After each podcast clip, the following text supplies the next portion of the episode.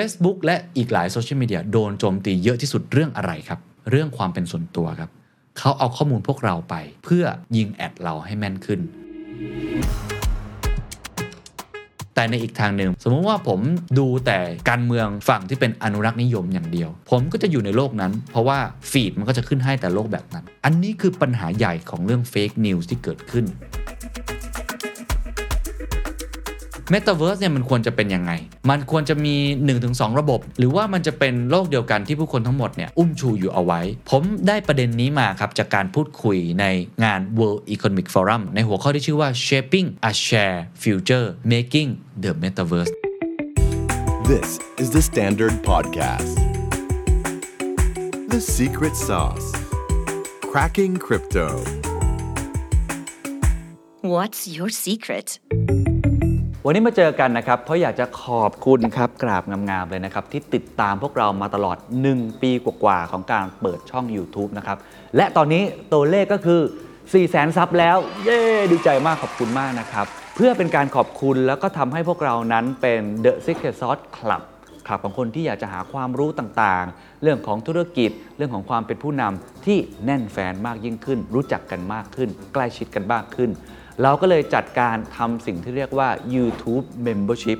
หรือว่า The Secret Sauce Club ใน YouTube ครับ หลายท่านอาจจะเคยเห็นปุ่มจอยใช่ไหมครับ ถ้าเกิดกดเข้าไปแล้วจะสามารถสมัครได้ ถามว่าสมัครแล้วได้อะไร สิ่งที่จะได้แน่ ๆ ครับ หลังชื่อของทุกท่านครับ เวลามาคอมเมนต์จะมี loyalty badge อยู่ครับเป็นเหมือนตราประทับบอกว่าคุณเป็นแฟนเรามากน้อยแค่ไหน แล้ว loyalty badge อันนี้ทีมงานตั้งใจมากครับ ทำออกมาเป็นรูปซอสมะเขือเทศครับ ก็ล้อกับคำว่า the secret sauce นั่นเองนะครับ มีวิวัฒนาการด้วยครับ ยิ่งเป็นนานขึ้น มันก็จะพัฒนามากขึ้น จากซองซอสมะเขือเทศเล็ก ๆ เป็น 2 เดือน 3 เดือน คอมเมนต์บ่อยๆ แชร์บ่อยๆ คุยกันบ่อยๆ นะครับ ก็จะเริ่มเติบโตนะครับ จนท้ายที่สุดเนี่ยร่างเต็มร่างใหญ่ที่สุดเนี่ยจะเป็นขวดราชาของซอสมะเขือเทศ มีมงกุฎอยู่ด้วยนะครับนอกจากนี้ คุณยังจะได้อิโมจิน่ารักน่ารักนะครับ ก็เป็นรูปหน้าตัวการ์ตูนแบบผมเนี่ยนะฮะ หน้าร้องไห้ หน้าดีใจ หน้ากำลังคิดอะไรสนุกสนุกอยู่ จะได้คอมเมนต์กันสนุกมากขึ้นด้วยนะครับ ถามว่าจอยนี้ราคาเท่าไหร่ ก็ราคาเพียง 50 บาทต่อเดือนเพียงเท่านั้นนะครับ สามารถเลือกช่องทางในการชำระเงินได้อย่างสะดวกตามแต่ที่ท่านมีเลยนะครับ หวังว่าจะได้มาเป็น The Secret Sauce คลับกัน คอมเมนต์กัน แชร์กัน แลกเปลี่ยนความคิดเห็นกัน แล้วก็ อยู่ด้วยกันเป็นนานๆนะครับ ขอบคุณครับ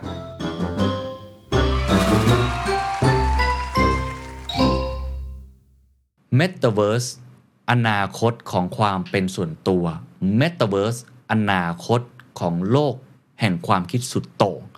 Metaverse อนาคตของการโฆษณา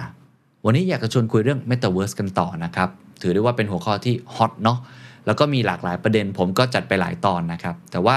ใน Cracking Crypto ตอนนี้ครับ ผมอยากจะชวนคุยเรื่องที่มันอาจจะเป็นที่ถกเถียงกัน แต่ผมเชื่อว่าน่าสนใจ นั่นก็คือเรื่องของ Data Privacy เรื่องของ Echo Chamber เรื่องของ Filter Bubble หรือว่าเรื่องของการโฆษณา ผมเล่าอย่างนี้ คือท่านอยู่ในโลกเว็บ2เนี่ยนะฮะเราพูดถึง Facebook เป็นหลักแล้วกันเนาะเพราะว่ามันใช้บริการค่อนข้างมากเนี่ย Facebook และอีกหลายโซเชียลมีเดียโดนโจมตีเยอะที่สุดเรื่องอะไรครับ เรื่องความเป็นส่วนตัวครับ เขาเอาข้อมูลพวกเราไป เพื่อยิง ad เราให้แม่นขึ้น เขาเอาข้อมูลเราไปเพื่อให้เราสามารถใช้บริการ และเราติดมากขึ้นอัลกอริทึมเนี้ยเราสไลด์ดู TikTok เนี่ยผมชอบดูบาสเกตบอลก็จะมีแต่บาสเกตบอลในทางหนึ่งข้อมูลที่เอาไปก็ดีก็ personalization ผม แต่ในอีกทางหนึ่งมันก็พูดตรงๆ มันก็ toxic ใน 2 มุม 1. น่ารำคาญนะโฆษณาเยอะ ก็จะยิง ad อยู่นั่นแหละ 2. การเอาข้อมูลส่วนตัวเราไป เราไม่รู้เอาไปใช้ทำอะไร และ3ครับหลายครั้งครับ ข้อมูลเหล่านั้นที่เขาเอาไป มันทำให้เรานั้นอยู่ในโลกของตัวเอง คือ filter bubble ความคิดสุดโต่งมีโอกาสเกิดขึ้น สมมติว่าผมดูแต่การเมืองฝั่งที่เป็นอนุรักษ์นิยมอย่างเดียว ผมก็จะอยู่ในโลกนั้น เพราะว่าฟีดมันก็จะขึ้นให้แต่โลกแบบนั้นถูกไหมครับ มันก็จะไม่เห็นว่าเฮ้ยจริง ๆ มันมีคนคิดอีกแบบนะ ในโลกแห่งความเป็นจริงมันเป็นแบบนั้น เราก็จะเหมารวมว่าในโลกโซเชียลมีเดียมันเป็นแบบนั้น อันนี้คือปัญหาใหญ่ของเรื่องเฟกนิวส์ที่เกิดขึ้น หลายคนก็เอาเอ่อกลไกนี้มาใช้ผลประโยชน์ หลายคนทราบอยู่แล้วเนาะเรื่องของ Cambridge Analytica ใช่ไหมครับ ที่กลายเป็นแคมเปญเรื่องการหาเสียงของโดนัลด์ทรัมป์ที่โจมตีฮิลลารีคลินตันแบบนี้เป็นต้น หรือว่า Brexit แบบนี้เป็นต้นไปดูใน Netflix ได้นะมีสารคดีเรื่องนี้ นี่ก็เลยเป็นความท้าทายใหญ่มาก ของโลกโซเชียลมีเดียในยุคเว็บ 2.0 ซึ่งเราไม่ควรจะซ้ำรอยถูกไหมฮะไอ้บาดแผลเนี้ยเราไม่ควรจะจะเป็นเหมือนเดิมอะถ้าเรากระโดดเข้าไปสู่ Metaverse มันเหมือนกับเราเคยผิดพลาดมาแล้ว เราไม่ควรจะผิดพลาดอีก แล้วผมเชื่อว่ามาร์คซักเกอร์เบิร์กเองโดนโจมตีเรื่องนี้เยอะมาก ต้องไปให้การกับคอนเกรสอะไรต่างๆ มากมายเนี่ยเขาจะแก้ไขปัญหานี้ยังไง ก็เลยเป็นประเด็นที่ผมเชื่อว่าเราน่าจะพูดคุยกัน เพราะว่า แต่ละประเทศก็คงต้องมี regulation นะครับหรือว่าในแง่ของการอยู่ร่วมกัน ผู้ให้บริการก็ต้องคิดค้น อะไรที่มันทำให้มันเป็น better world อะโลกที่ดีขึ้น ผู้ใช้บริการอย่างพวกเราเองก็ต้องมีความรู้ความเข้าใจในอนาคตว่าเฮ้ยถ้าเกิดว่าเรายินดีจะให้ข้อมูล แต่มันมี ad เราโอเคไหมหรือเราอยากจะเลือกที่จะจ่ายตังค์อะก็ไม่แน่นะ ใน Metaverse อาจจะเป็นอย่างนั้นก็เป็นไปได้ ผมได้ประเด็นนี้มาครับ จากการพูดคุยในงาน World Economic Forum 2022 ที่ Davos ประเทศสวิตเซอร์แลนด์ก็มีงานที่เขาพูดหลายประเด็นนะ จริง ๆ แล้วนะครับ ทั้งประเด็นเรื่องโลกร้อนนะครับ ประเด็นเรื่องการทำงาน การ reskillแต่ว่าวันนี้อยากจะชวนคุยเรื่อง Metaverse ก่อนในหัวข้อที่ชื่อว่า shaping a share future making the Metaverse นะครับ โดยที่คนที่เป็นพิธีกรหรือเป็น moderator นะครับ ต้องบอกว่าเขาค่อนข้างที่จะเชฟประเด็นได้ค่อนข้างดีนะครับ คุณแอนดรูรอสซอกินนะครับ ก็เป็นนักข่าวจาก The New York Times เนาะแล้วก็เป็นผู้ดำเนินรายการของ CNBC นะครับ เซสชันนี้เนี่ยเขาสัมภาษณ์แขกรับเชิญทั้ง 4 ท่านครับ ทุกท่าน ได้แก่คุณเพ็กกี้ จอห์นสัน เป็น CEO ของ Magic Leap ก็เป็นบริษัทผู้พัฒนาฮาร์ดแวร์ แล้วก็ซอฟต์แวร์ เพื่อสร้างภาพ 3 มิติแบบภาพยนตร์ ก็เป็นด้านฮาร์ดแวร์ ท่านที่ 2 ผมชอบเหมือนกันครับ คุณอัล โอลามานะครับเป็นรัฐมนตรีด้านปัญญาประดิษฐ์เชิงเศรษฐกิจดิจิทัลจากสหรัฐอาหรับเอมิเรตส์นะฮะอุ้ยเขามีรัฐมนตรีด้านปัญญาประดิษฐ์เชิงเศรษฐกิจดิจิทัลเลยนะครับ น่าสนใจนะฮะ ท่านที่ 3 ครับ คุณคริสคอกซ์เป็น CPO หรือว่า Chief Product Officer ของ Meta เลย โอ้โห คนนี้ต้องบอกว่าเป็นคนที่ตอบหลายประเด็นเนี่ยเข้าเป้า เพราะว่า คงจะเป็นคนที่มีอิทธิพลจริง ๆ ในโลกแห่งอนาคต เพราะว่า Facebook เปลี่ยนชื่อมาเป็น Meta และคนนี้คงจะเห็นภาพของ Metaverse ชัดที่สุดคนหนึ่งของโลกเลยนะฮะ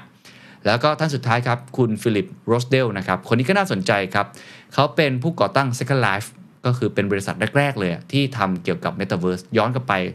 นานมากแล้วเหมือนกันนะครับ ให้คนเนี่ยไปใช้ชีวิตอยู่บนนั้น คล้าย ๆ เกม The Sim แบบนั้นนะซึ่งทั้ง 4 ท่านเนี่ยก็จะมาพูดคุยกัน เดี๋ยวจะสรุปประเด็นมาให้ คิดว่าน่าจะมีประโยชน์กับทุกท่านนะครับ หัวข้อแรกเนี่ยเขาเวียนกันเลยครับเขาอยากให้ทั้ง 4 ท่านเนี่ยได้พูดถึง Metaverse และผลกระทบต่อสังคมโลก เพราะว่าแต่ละคนก็คงมีนิยามที่ไม่เหมือนกันนะเขาเริ่มที่คุณคริสคอกซ์ก่อนนะครับซึ่งเขาเป็น CPO ของ Facebook เนี่ยนะฮะ Meta เนี่ยเขาบอกว่า Metaverse เนี่ยจะเป็นการวิวัฒน์ใหม่ของอินเทอร์เน็ตซึ่งมันจะไม่เป็นมิติเดียวอีกต่อไป แต่อินเทอร์เน็ตจะกลายเป็น 3 มิติ แล้วก็อธิบายต่อว่าอินเทอร์เน็ตที่เราใช้งานกันอยู่ทุกวันนี้มันเป็นแค่หน้าเว็บไซต์ และเป็นรูปร่าง 2 มิติบนสกรีนหรือบนหน้าจอเท่านั้น การวิวัฒน์นี้เกิดขึ้นมาแล้วกับคอมพิวเตอร์ ซึ่งมันเริ่มจากกล่องมหึมาในห้องใต้ดิน แล้วขึ้นมาอยู่บนโต๊ะทำงานก็คือเดสก์ท็อปเนาะแล้วก็กลายเป็น mobile phone smart device ที่อยู่ในกระเป๋าของเรา กระเป๋ากางเกงอะไรแบบนั้น ทั้งหมดเนี่ยเกิดขึ้นใน 50 ปีที่ผ่านมา ในช่วงเวลาหลังจากนี้เรากำลังก้าวไปสู่ยุคที่การป้อนข้อมูลนั้น ไม่ได้ใช้การพิมพ์อย่างเดียว แต่ใช้ดวงตาเราครับ แต่ใช้อวัยวะของพวกเราแทนแป้นคีย์บอร์ดต่างๆ แน่นอนครับ อุปกรณ์ในกระเป๋ากางเกงเราก็จะหายไปด้วยเช่นกัน โดยที่ Metaverse จะเป็นตัวกลางในการเปลี่ยนผ่านอินเทอร์เน็ตไปสู่โลก 3 มิติครับ ส่วนของคุณโรสเดลนะครับผู้ประกอบการแล้วก็วิศวกรตั้งแต่ปี 1994 ครับเขาบอกว่า Metaverse เป็นแนวคิดของการสร้างสถานที่ที่ถูกจำลองขึ้นในคอมพิวเตอร์ โดยการเชื่อมต่อกับอินเทอร์เน็ตที่เรียกได้ว่าเป็นที่ดินนะฮะเพื่อทุกคนสามารถเข้ามามีปฏิสัมพันธ์ร่วมกันได้ ซึ่งตัวเขาเองเนี่ยได้บอกเพิ่มเติมนะครับว่าไอ้เกม Second Life ของเขาเนี่ยจะเป็นจุดเริ่มต้นแนวคิดดังกล่าว ตอนนั้นมีอวตารแล้วมีพฤติกรรมมีจิตวิทยาในการอยู่อาศัย ซึ่งมันก็วิเศษมากๆเพราะฉะนั้นในมุมมองของโรสเดลก็คงคล้ายๆที่หลายคนเห็นเนาะ The Sandbox หรือว่าใน Roblox อะไรอย่างเงี้ยคือเป็นที่ดินก็ในมุมมองหนึ่งคุณ โอลามาครับบอกว่าในเชิงของการใช้พื้นที่เนี่ยก็ใช่เขามองอย่างนั้นเช่นเดียวกัน เขาพูดถึงคอนเสิร์ตของคุณ Travis Scott ที่ถูกจัดแสดงขึ้นในFortnite นะฮะ มีคนเข้ามาชมถึง 56 ล้านคน ซึ่งคอนเสิร์ตที่ใหญ่ที่สุดในโลกที่เคยจัดมานะก่อนหน้านี้คือ 1 ล้านคน เพราะฉะนั้น Metaverse เนี่ยเขาพูดถึงสเกลครับอ้าวอันนี้ก็สำคัญนะเป็นเรื่องของสเกลการปรับขนาดของร้านค้าบริการหรือสินค้าต่างๆ ได้อย่างสะดวกสบายมากขึ้น นั่นคือแบบแรก แบบที่2ครับที่จะมีการเปลี่ยนแปลงคือการแสดงออกต่างๆ เราเคยพิมพ์ข้อความอ่านกันบนจอ แต่ตอนนี้เราจะสามารถมีปฏิสัมพันธ์ในรูปแบบอื่นๆ และบริการใหม่ๆ ที่เกิดขึ้นได้ คุณเพ็กกี้จอห์นสันครับบอกว่าเธอเนี่ยเคยได้ยิน concept ของ Metaverse มาจากหนังสือของ Snow Crash เนี่ยนะฮะสำหรับมุมมองของเธอเขามองว่ามันคือจุดสูงสุดของระบบ ที่จะมีการผนึกรวมกันระหว่างโลกดิจิทัลและโลกแห่งความจริงได้แบบไร้รอยต่อ แต่เธอคิดว่าตอนนี้ความสามารถมันเนี่ยต้องพูดกันตามตรงว่ามันยังค่อนข้างจำกัดอยู่ เพราะว่าคนยังพูดถึงแค่ virtual reality แต่ความจริงแล้วเนี่ย metaverse เนี่ยมันไม่ได้มีแค่ virtual reality เท่านั้น มันยังมีอีกหลากหลายรูปแบบ เพราะว่าเธอมองว่าความสามารถที่ทำให้สมองของเราตอบโต้กับสิ่งที่คิดว่าจริง อย่าง Oculus หรือว่าไอ้พวกแว่น VR ที่เราใส่เนี่ยมันเป็นไปได้ค่อนข้างยาก เพราะว่าการใช้อุปกรณ์พวกเหล่านี้เนี่ยมันเหมือนกับเราเข้าไปอยู่ในอีกโลกหนึ่งเลย ซึ่งมันก็ดีมีประโยชน์ แต่เธอมองว่า augmented reality คือการที่เราใส่อุปกรณ์แล้ว เรายังอยู่ในโลกจริงอยู่ ก็คือเชื่อมต่อกันไม่ได้เป็นโลกแบบเสมือนไปเลยเต็มรูปแบบนั่นนะครับเขาเลยมองว่า Metaverse น่าจะเป็น augmented reality มากกว่า อันนี้ก็แต่ละคนก็มีมุมมองที่แตกต่างกันไปนะครับอะหัวข้อต่อมาครับเขาก็ถามต่อนะครับว่า Metaverse เนี่ยมันควรจะเป็นยังไง มันควรจะมี 1-2 ระบบ เท่านั้นที่เป็นผู้ให้บริการหลัก เช่น เป็นโลกของ Facebook Meta ก็พอแล้วหรือเปล่า Microsoft ก็พอแล้วหรือเปล่า หรือว่ามันจะเป็นโลกเดียวกันที่ผู้คนทั้งหมดเนี่ยอุ้มชูอยู่เอาไว้นะครับหรือว่ามันจะมีหลาย Metaverse มากเลยเหมือน Multiverse หลายๆ Verse เนี่ยมันจะเป็นยังไงกันแน่นะครับ คุณคริสคอกบอกว่าเขาหวังแล้วกันเขาหวัง หวังว่าทุกอย่างจะสามารถทำงานร่วมกันได้ โดยเขาได้ยกตัวอย่างสิ่งที่เรียกว่าคือ Hyperlink นะครับนั่นคือการบังคับการเชื่อมต่อที่ง่ายที่สุดในโลกอินเทอร์เน็ต ที่สามารถคลิกที่ข้อความที่มันจะเป็นสีน้ำเงินนะเวลาเราเอาเมาส์ไปจ่อเนี่ยมันก็จะขึ้นขึ้นมาเนาะแล้วก็สามารถย้ายไปอยู่ในอีกหน้าหนึ่งของบริการอื่นได้ เป็นโครงสร้างที่ทำให้ Google สามารถสร้างบริการออนไลน์ขึ้นมาได้ ซึ่งสำหรับเขาเนี่ย ตอนนี้มีข้อตกลงเรื่องรากฐานของ Metaverse เช่นกัน Metaverse ก็จะซับซ้อนขึ้นไปตามการเวลา โดยเปรียบกับการสร้าง Hyperlink ที่มากขึ้น ตัวเขาเองเนี่ยอาจจะเข้าไปอยู่ในโลกของ Second Life แล้วก็ไปประชุม แล้วก็ไปเที่ยวโคลิเซียมใน Metaverse โลกอื่น แล้วก็สามารถปิดระบบได้ทันทีที่ต้องการ เพราะฉะนั้นในความหมายของคุณคริสคอกเนี่ยเขาพยายามจะบอกนะครับว่าเฮ้ยมันคงจะไม่ได้มีแค่โลกเดียว แต่มี hyperlink ที่ผมสามารถลิงก์ไปหลาย ๆ โลกได้แล้วก็อาจจะเป็นรูปแบบของ AR ที่สามารถแปลภาษาให้ได้ด้วยคำถามก็คือจะทำยังไงให้หลักการมาตรฐานต่างๆ เรื่องของตัวอวตารหรือการเคลื่อนย้ายไปสู่อีกโลกหนึ่ง verse ทีละ verse เนี่ย มันจะทำยังไงในเรื่องของมาตรฐานความเป็นส่วนตัว มาตรฐานเรื่องของการเข้ารหัส การที่ปุ่ม report จะทำงาน การแจ้งรายงานต่างๆเนี่ยอันนี้ก็ต้องเป็นอีกส่วนหนึ่งนะฮะที่นักพัฒนาก็คงจะต้องพัฒนาอีกมากมายนะครับสำหรับคุณฟิลิปโรสเดลครับบอกว่าความเป็นไปได้ยังคงเปิดกว้าง แต่จะทำงานร่วมกันอย่างไร ให้ยังมอบประสบการณ์ที่ดีให้กับผู้ใช้งานอยู่นะครับก็คงมีสิ่งที่จะต้องทำงานอีกเพิ่มเติมอีกมากมายนะครับหัวข้อต่อมาครับ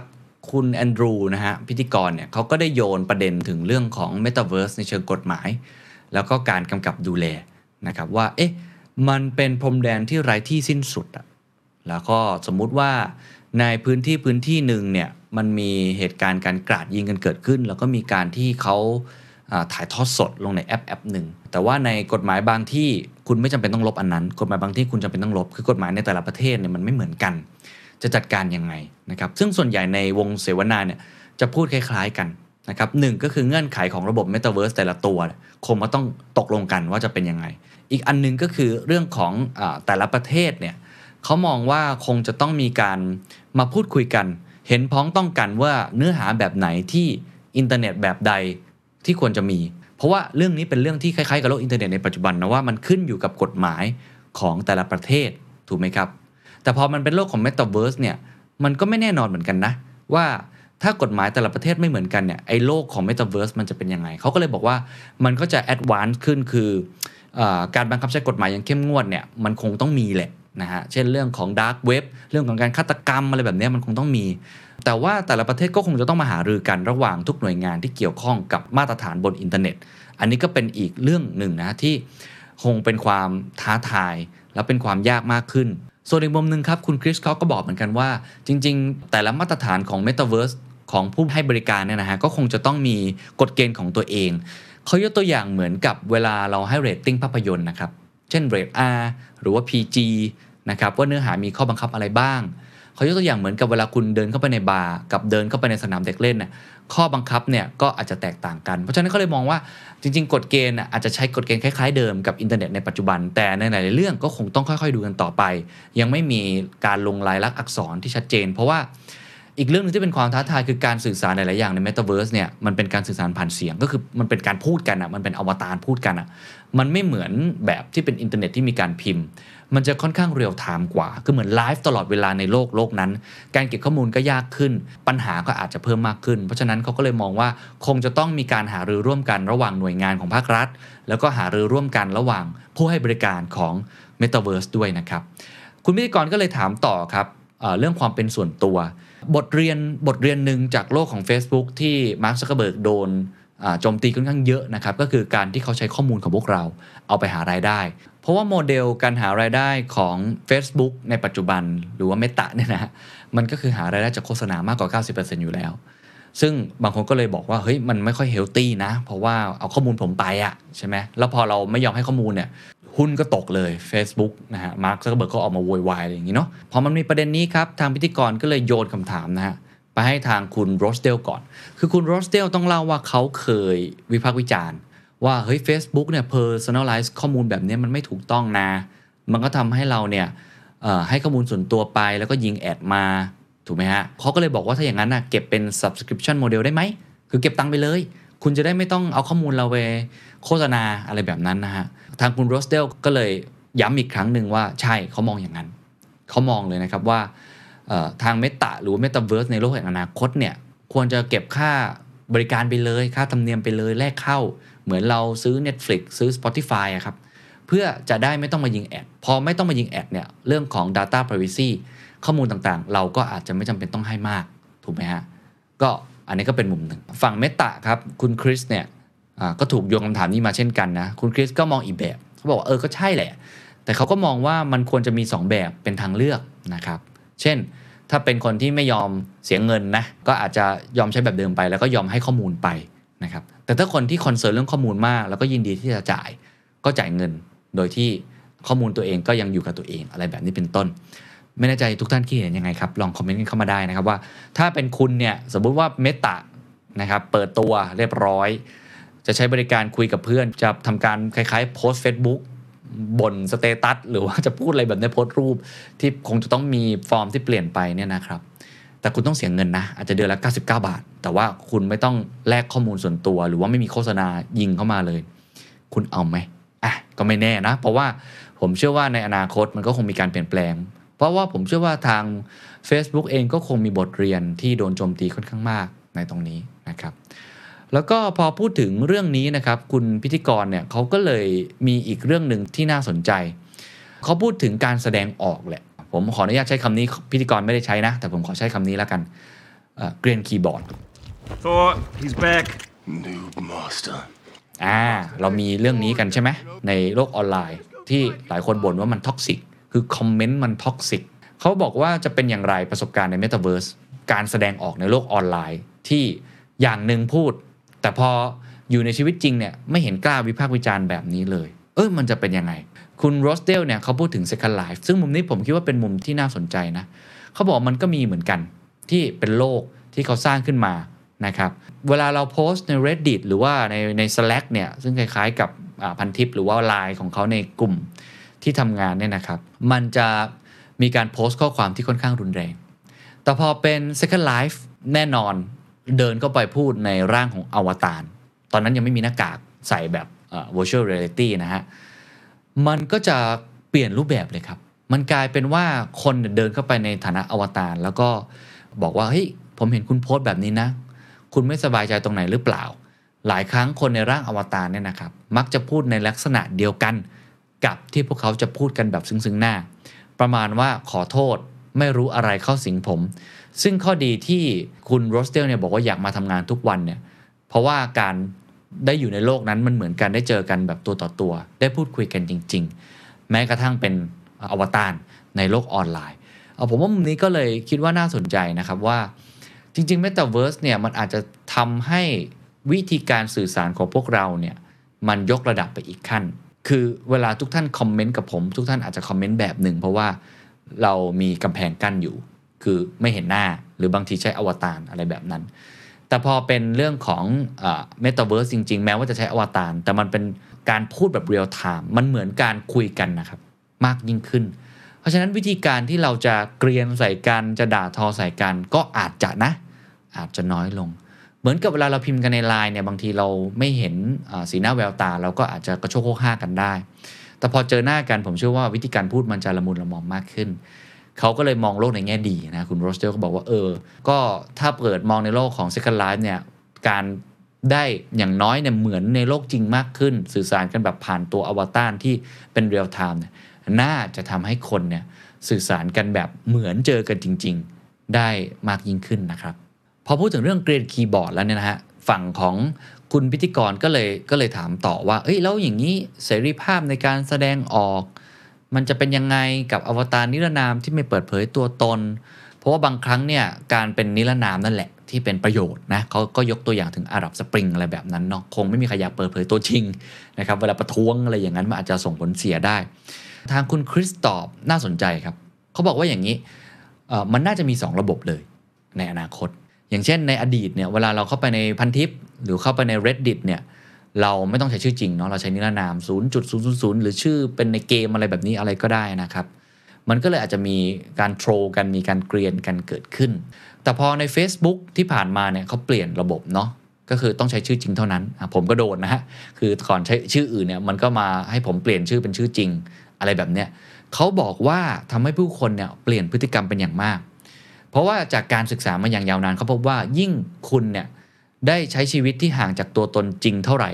พฤติกรรมของคุณก็จะเปลี่ยนไปเท่านั้นนะครับ ซึ่งถามว่ามีข้อดีข้อเสียไหมก็มี เขาบอกว่าในเมตาเวิร์สที่เขาจะทำเขาอาจจะตั้งกฎที่แตกต่างกัน ในแต่ละโลกหรือในแต่ละการใช้งาน เพราะเราจะมีสถานที่ที่บางอย่างเราควรจะทำตัวแบบเป็นปกติก็คือห้ามนิรนามอะผมให้คุณผู้ชมเดาว่าคือโลกของอะไร เช่นการประชุมอะเพราะว่าเขาพยายามพูดถึงเรื่องนี้เยอะเนาะเวลาเราประชุมกันเนี่ยเฮ้ยก็ขอให้แสดงตัวตนจริงนะ ใช้ชื่อจริง ๆ เข้าร่วมสิหรือวิธีการบางอย่างที่เรามารวมตัวกัน แล้วมันเป็นอะไรที่ค่อนข้างเป็นจริงจัง เป็นวิชาการ หรือว่าอาจจะเป็นการหารือที่คิดว่าควรจะเปิดหน้าคุยกัน อันเนี้ยก็ให้ใช้ตัวตนจริง ๆ เขาบอกว่าคุณก็จะมีเสรีภาพในแบบหนึ่งแต่ถ้าเกิดเป็นอีกโลกหนึ่ง ก็อาจจะไม่จำเป็นที่จะต้องเป็นตัวตนจริง ๆ ของคุณก็ได้ อย่างเช่น เล่นเกมใน Roblox เนี่ยโอ้โหร้อยล้านคนเล่นอยู่เนี่ยไม่เห็นจำเป็นต้องใช้ชื่อจริงเลย เพราะว่าเราไม่ได้ซีเรียสกับเรื่องนั้น เราสามารถเล่นโดยใช้ชื่อคนอื่นก็ได้ มันก็เลยเป็นการบอกครับว่าในโลกอนาคตใน Metaverse เนี่ยมันก็อาจจะเป็นลักษณะที่มีกฎกติกาที่ลงรายละเอียดเพิ่มมากขึ้น คุณเลือกได้ว่าคุณจะให้ข้อมูลหรือไม่ให้ข้อมูล คุณเลือกได้ว่าคุณจะจ่ายเงินหรือไม่จ่ายเงิน คุณเลือกได้ในโลกนี้ว่าทำแบบนี้คุณจะนิรนามทำแบบนี้คุณจะมี identity ของตัวเอง หรือประเด็นช่วงท้ายที่เขาคุยกันเขาก็คุยกันเรื่องนี้ด้วยครับเขาก็บอกว่าเนี่ยคุณคิดว่าในอนาคตเนี่ย World Economic Forum ควรจะจัดในโลก Metaverse หรือเปล่า มันจะเป็นยังไง คุณคริสก็ตอบนะครับเขาบอกว่ามันก็มีทั้งข้อดีข้อเสียนะ แน่นอนปฏิสัมพันธ์ของคนมันจะเปลี่ยนไป แต่การที่เราจัดในโลก Metaverse ได้เนี่ยมันก็จะทำให้เราสามารถสเกลได้ไง ผู้คนอีกมากมายสามารถมาร่วมฟังได้ โดยที่ไม่เปลืองคาร์บอนด้วยนะ ก็คือไม่ต้องเผาคาร์บอนจากน้ำมันเจ็ตเครื่องบินบินมาประชุม หรือว่าบางคนเขาก็อาจจะอยากมาเจอกันก็ได้คนอีกแบบ คืออยากเจอกัน แบบที่ไม่ต้องใส่หน้ากากเพื่อแลกกับปฏิสัมพันธ์บางอย่างที่เขาอยากได้ เขาก็เลยมองว่าเราคงต้องมีกิจกรรมบางอย่างที่ไม่จำเป็นเลย ที่จะต้องเดินทางมาเจอกัน ก็ไปอยู่ใน Metaverse ไปเลย อยู่ร่วมกิจกรรมกันได้ แบบอวตารประชุมกันเหมือนนั่งข้างๆ กันเลย แต่ไม่ต้องมาเจอกัน แต่มันก็จะมีอีกหลายกิจกรรมที่เราไม่สามารถทดแทนได้ ยังไงเราก็ต้องมาเจอหน้ากัน โดยเฉพาะเรื่องของ empathy เรื่องของการเข้าอกเข้าใจอะไรแบบนี้เป็นต้น ก็เป็นการสรุปทิ้งท้ายที่ผมว่ามันก็ทำให้เราเห็นนะครับว่าโลกอนาคตเนี่ยถ้า Metaverse มันมาจริงๆเนี่ยมันคงมีรายละเอียดที่ทำให้เรามีสิทธิ์เลือก ได้หลากหลายเพิ่มมากขึ้นนะครับ ในช่วงท้ายเขาก็เปิดให้คนที่อยู่ในห้องนั้นได้มีโอกาสถามนะครับคำถามแรกเนี่ยก็น่าสนใจเขาพูดถึงการ up skill re skill เขาบอกแต่ก่อนเนี่ยฝึกทักษะใหม่ทุก ๆ 10 ปีนะตอนนี้ต้องฝึกทักษะใหม่ทุก ๆ 3 ปี Metaverse มาตอบโจทย์ยังไง คุณเพ็กกี้ตอบชัดเจนนะครับเขาบอกว่าแต่ก่อนเนี่ยสมมติคุณเทรนพนักงานเนี่ยอาจจะต้องอบรมกัน 3 สัปดาห์ แล้วก็อยู่รวมกันแล้วก็ส่งตัวออกไป ปฏิบัติงานอะไรแบบนั้นให้ได้ลองงาน แต่ว่าถ้าเกิดว่าเป็นในแง่ของ Metaverse เนี่ยมันอาจจะใหม่กว่านั้นนะครับ คือสามารถทดลองงานได้ตั้งแต่วันแรกผ่านโลก Metaverse แล้วก็ลดเวลาในการอบรมอะไรแบบนี้ได้มากขึ้น ซึ่งตอนนี้มีคนใช้แล้วค่อนข้างมากนะครับในการใช้เครื่องมือเหล่านี้ในการอบรมพนักงานในโรงงานอุตสาหกรรม คุณจะเข้าใจได้มากขึ้น สร้างเป็นซีนารีโอจริงขึ้นมา ผมเคยเข้าร่วมประชุมของ Red Cross ในต่างประเทศ เรื่อง journalism ในสงคราม เขาก็ให้ผมใส่ไอ้นี่เลยฮะ VR แล้วก็ลองสมมติดูว่าถ้าเกิดผมอยู่ในสงครามซีเรีย ผมจะต้องปฏิบัติตัวยังไง ผมจะถ่ายรูปไอ้คนที่นั่งอยู่ตรงนั้นไหม หรือผมจะหนี หรือเวลาที่ผมเห็นคนที่หนีมาจากซีเรียอย่างเงี้ยนะครับเข้ามาในยุโรป นั่งไอ้เจ้าเรือที่เป็นยานเนี่ยมาเนี่ยผมจะปฏิบัติต่อเขายังไง แล้วเขาจะมีบอกว่าสิ่งไหนควรทำสิ่งไหนไม่ควรทำ มันก็ทำให้ผมเข้าใจได้มากขึ้นโดยที่ผมไม่ต้องไปอยู่ในสงครามอะไรแบบนี้เป็นต้นนะครับ อีกหัวข้อหนึ่งนะครับเขาพูดถึงการแบ่งฝักแบ่งฝ่าย ซึ่งไอ้เรื่องของความคิดคนละขั้วหรือ echo chamber นี่เป็นเรื่องใหญ่นะที่เราพูดกันมานานมาก แล้วก็พูดถึงเรื่องการปลุกปั่นด้วย fake news ทั้งการเลือกตั้งสหรัฐเองหรือ Brexit เองนะครับคุณโรสเดลได้ตอบนะครับว่ามี 2 วิธีในการจัดการและหลีกเลี่ยงปัญหานี้ 1. ในพื้นที่จำลองนั้น เราต้องมีพื้นที่ที่ให้แต่ละกลุ่มมาเจอกันด้วย ไม่ได้แบบว่าอยู่ในโลกของตัวเองอย่างเดียว จะช่วยลดความเสี่ยงในการเกิดความคิดสุดต่งได้ หากคุณอยู่ร่วมกันกับผู้คนมากมาย ที่มีความคิดแตกต่างกันเหมือนในสังคมจริง โลกเสมือนเนี่ยสามารถนำคนหลาย ๆ คน ความคิดแตกต่างกันมาอยู่ร่วมกันได้ อีกประเด็นหนึ่งที่เราอาจจะถกกันได้เพิ่มเติมเขาบอกว่าข้อที่ 2 โมเดลธุรกิจบางประเภท เช่น กลับมาจุดเดิมครับคุณโรสเดลจำได้ไหมฮะเขาพูดเรื่องนี้ครับ โฆษณาครับ มีส่วนช่วยที่จะทำให้พฤติกรรมสุดโต่งมันรุนแรงขึ้น ก็เพราะว่าเขาเก็บข้อมูลส่วนตัวคุณไป แล้วเขายิงแอดที่มันตรงตามความต้องการของคุณเท่านั้น จะทำยังไงที่มีการนำเสนอเนื้อหาโฆษณาที่ยุยงแล้วได้ให้เกิดความแตกแยกเนี่ยมันออกไป สรุปก็คือห้ามมีโฆษณานั่นเอง ก็เลยอาจจะต้องเป็น subscription based model แล้วก็มีพื้นที่ส่วนรวม แทนที่จะให้กลุ่มคนเนี่ยอยู่ใน echo chamber หรือว่า filter bubble อยู่ในฟองน้ำที่คุณคิดแบบเดิมอะอันนี้ก็เป็นมุมหนึ่งที่ ทาง Facebook โดนโจมตีเยอะนะครับใน Twitter อะไรต่างๆ ก็พูดคุยกันเรื่องนี้ค่อนข้างมากนะครับ อีกประเด็นหนึ่งครับ คุณผู้ชมก็ถามเรื่องประเด็นของ creativity ครับ หรือว่าคนที่เป็น creator จะเป็นยังไงในโลก metaverse เพราะว่าคำว่า user generated content เนี่ยเราเห็นมามากและในโลก Web 2 นะฮะ Web 3 จะเป็นยังไง ก็คุณคริสก็ตอบได้น่าสนใจนะเขาบอกว่ามันจะยิ่งมากขึ้น มันจะเป็นรูปแบบที่สำคัญมาก อย่างในปัจจุบันเนี่ย UGC วิดีโอเนี่ยถือได้ว่าคนทำเยอะมาก แต่พอเปลี่ยนเข้าไปสู่ในตัว Roblox หรือว่าใน Second Life หรือในโลก Metaverse เนี่ย มันจะไม่ใช่แค่วิดีโอแล้วนะ มันจะเป็นโลกอีกโลกหนึ่งเลย มันจะเป็นโลกที่มีการสร้างเป็นเหมือนภาพ3มิติ อย่างที่เขาพูดกันนะว่ามันจะเป็นภาพ3มิติอยู่แล้วเนาะ คนที่ทำเรื่องของการสร้างโมเดลลิ่งขึ้นมา มันก็จะสร้างงานสร้างอาชีพให้กับ creator ใหม่ๆ เขายกตัวอย่างนะครับว่ามีคนท่านหนึ่งเนี่ยทำงานกับ Meta เนี่ยสร้างแบบจำลองของเมมฟิส Welcome to our very first Metaverse Culture Series experience, y'all. ก็คือเป็นเป็นเมืองเมืองหนึ่งนะ ในปี 1960 เพื่อฉลองวันของคนผิวสีมาร์ตินลูเทอร์คิงนะฮะ และอื่นๆ เขาก็สามารถที่จะทำให้พวกเราเนี่ยกระโดดเข้าไปสู่โลกนั้นได้จริง คือปกติเราอาจจะดูสารคดีเอา ถูกไหมฮะ ของมาร์ตินลูเทอร์คิง แต่พออันนี้เนี่ยเราสามารถที่จะเข้าไปอยู่ในโลกจริงได้เลย